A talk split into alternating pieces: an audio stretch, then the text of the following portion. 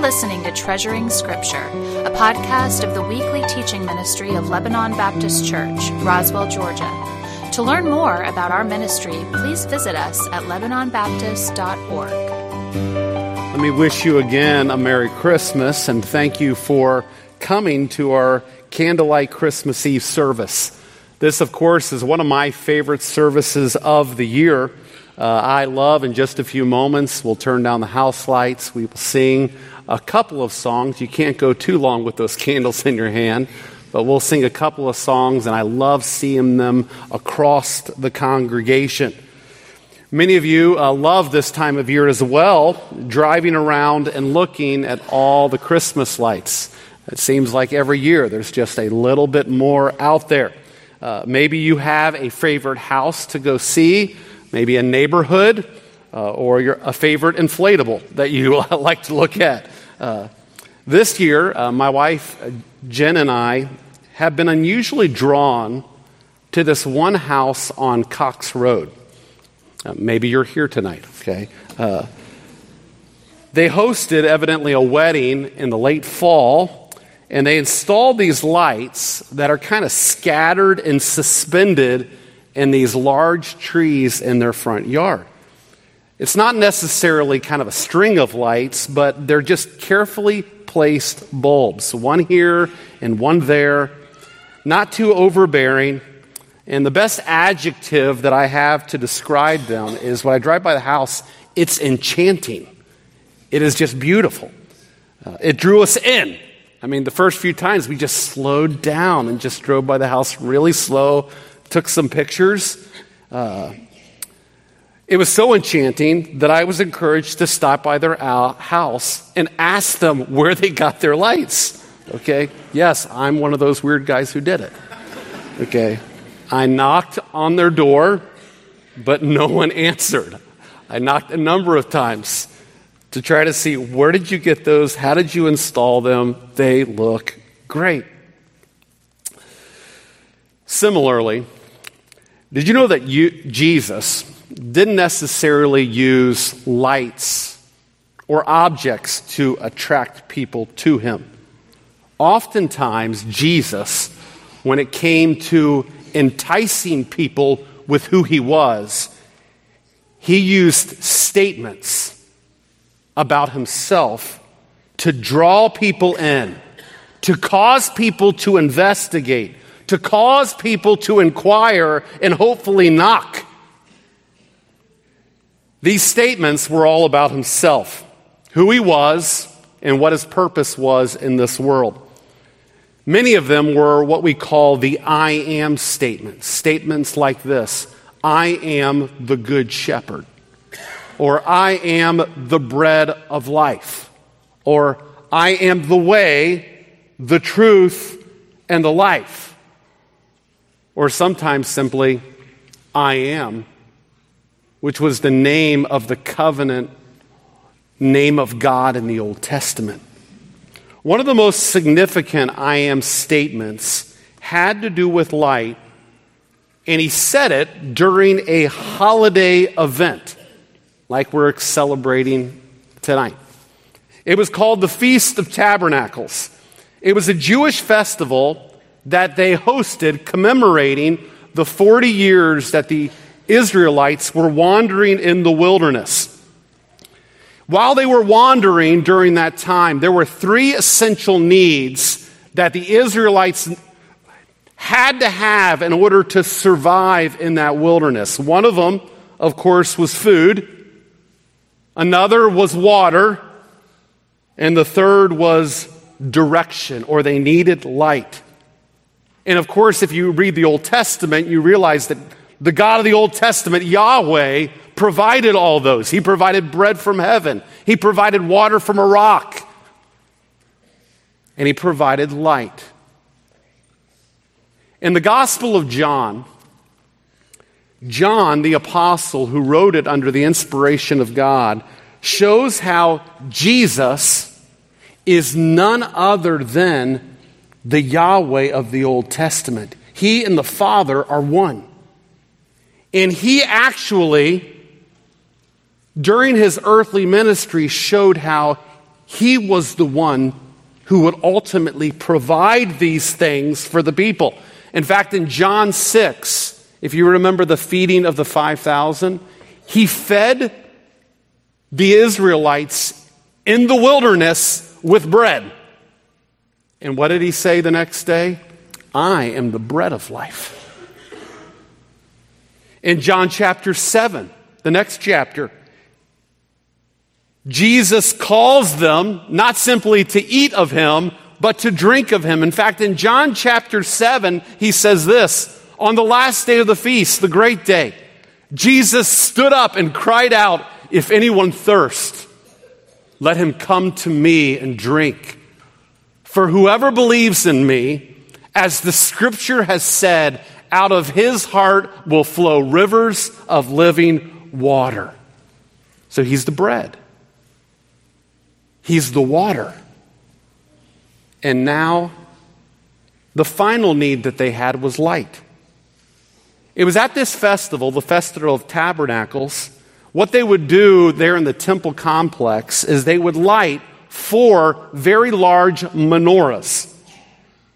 They were there in the temple to kind of commemorate God's direction during this festival. In fact, some of the younger priests, what they would do is they would climb ladders in order to light these menorahs. The wicks were made out of old priestly garments. It would smell like oil, and there would be jubilant choirs that would be singing and there would be dancing and there would be excitement in the air. I mean, like Christmas Eve, okay? It was said about that time that not a courtyard that didn't reflect that light. And it was in that setting, it was at that event that Jesus made this incredible claim. Listen to what it says in John 8.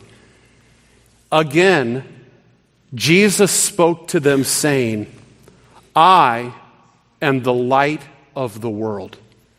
Whoever follows me will not walk in darkness, but will have the light of life.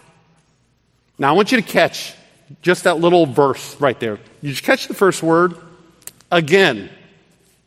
What that's, do, what that's doing is connecting you to John 6 and John 7 and showing you here he comes again unveiling who he is to this world. He's making another claim. And notice his boldness. I am the light of the world. In fact, earlier in John, the Apostle John, when he writes the prologue, foreshadowed this. In John chapter 1, verse 4, he said this about Jesus In him was life, and the life was the light of men. The light shines in the darkness, and the darkness has not overcome it. In fact, as they forecasted the Messiah, and he was, and as they were saying that one day he was going to come, what did it say about this Messiah? What was he going to do? Well, in Isaiah, 700 years before, Isaiah 49, it said this. He says, It is too light, it, it is too light a thing that you should be my servant to raise up the tribes of Jacob and to bring back the preserved of Israel. But then he stop, then he adds to it, I will make you a light to the nations, that my salvation may reach to the end of the earth. In fact, you know where you and I live, Roswell, Georgia? At this point, that was the end of the earth.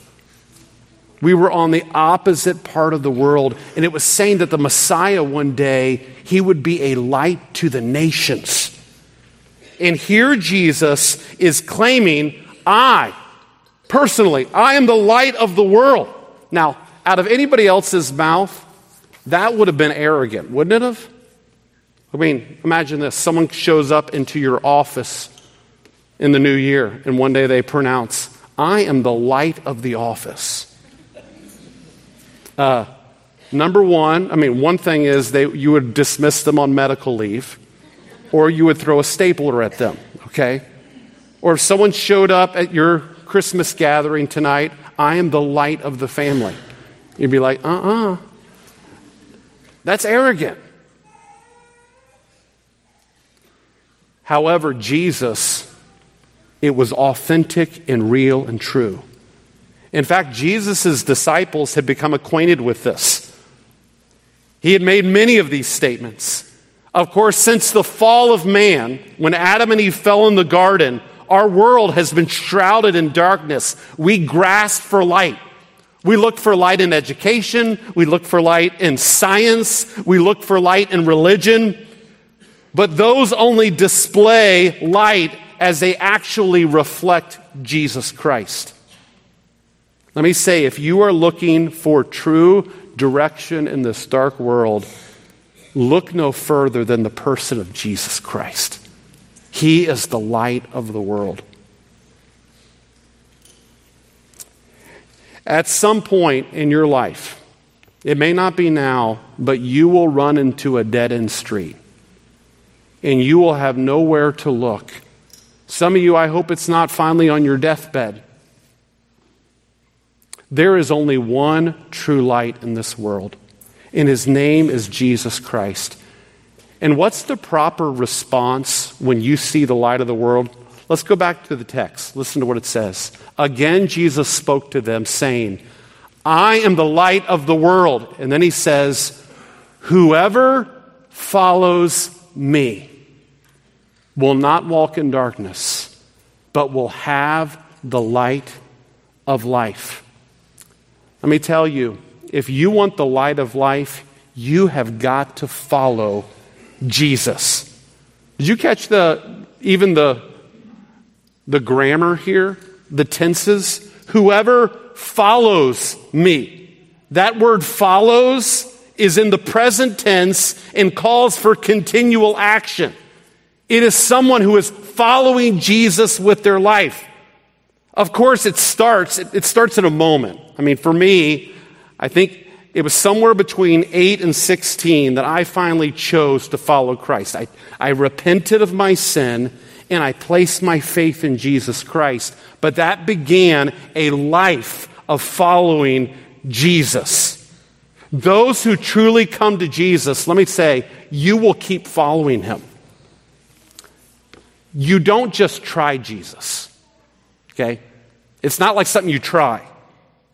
If you say, I tried him and he didn't work, let me just say, you're wrong.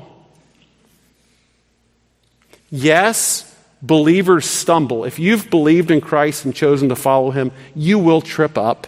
You will stumble and fall. The Bible says a just man falls seven times and he gets back up.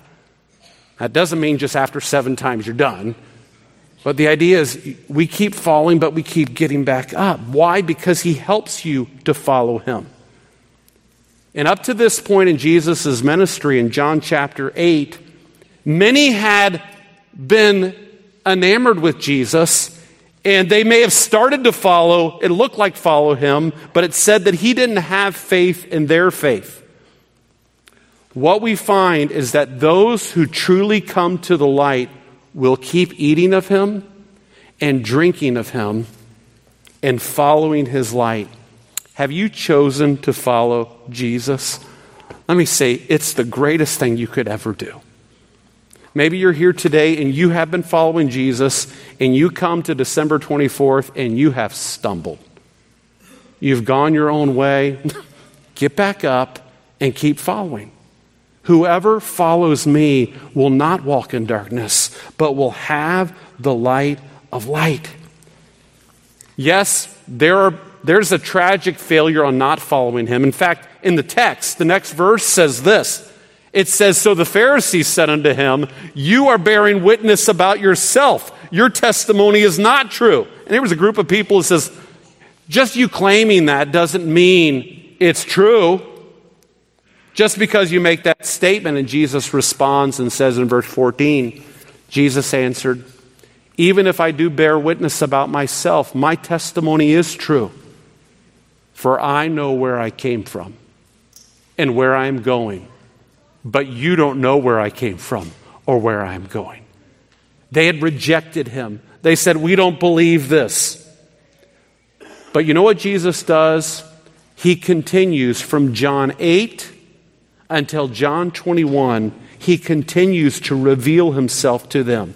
And what you can do is you have to make a decision. Am I going to follow Jesus with my life, or am I going to live my own way? And I'll say this if you follow Jesus, you will have the light of life. It is where it's at. So let me encourage you to investigate him anew.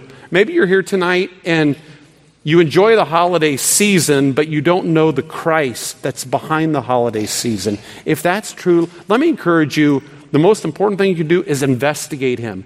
Read the Gospel of John. Investigate yourself. Come to see him as the light of the world. And I can assure you this if you go knocking on his door, he'll answer. Thank you for listening to Treasuring Scripture.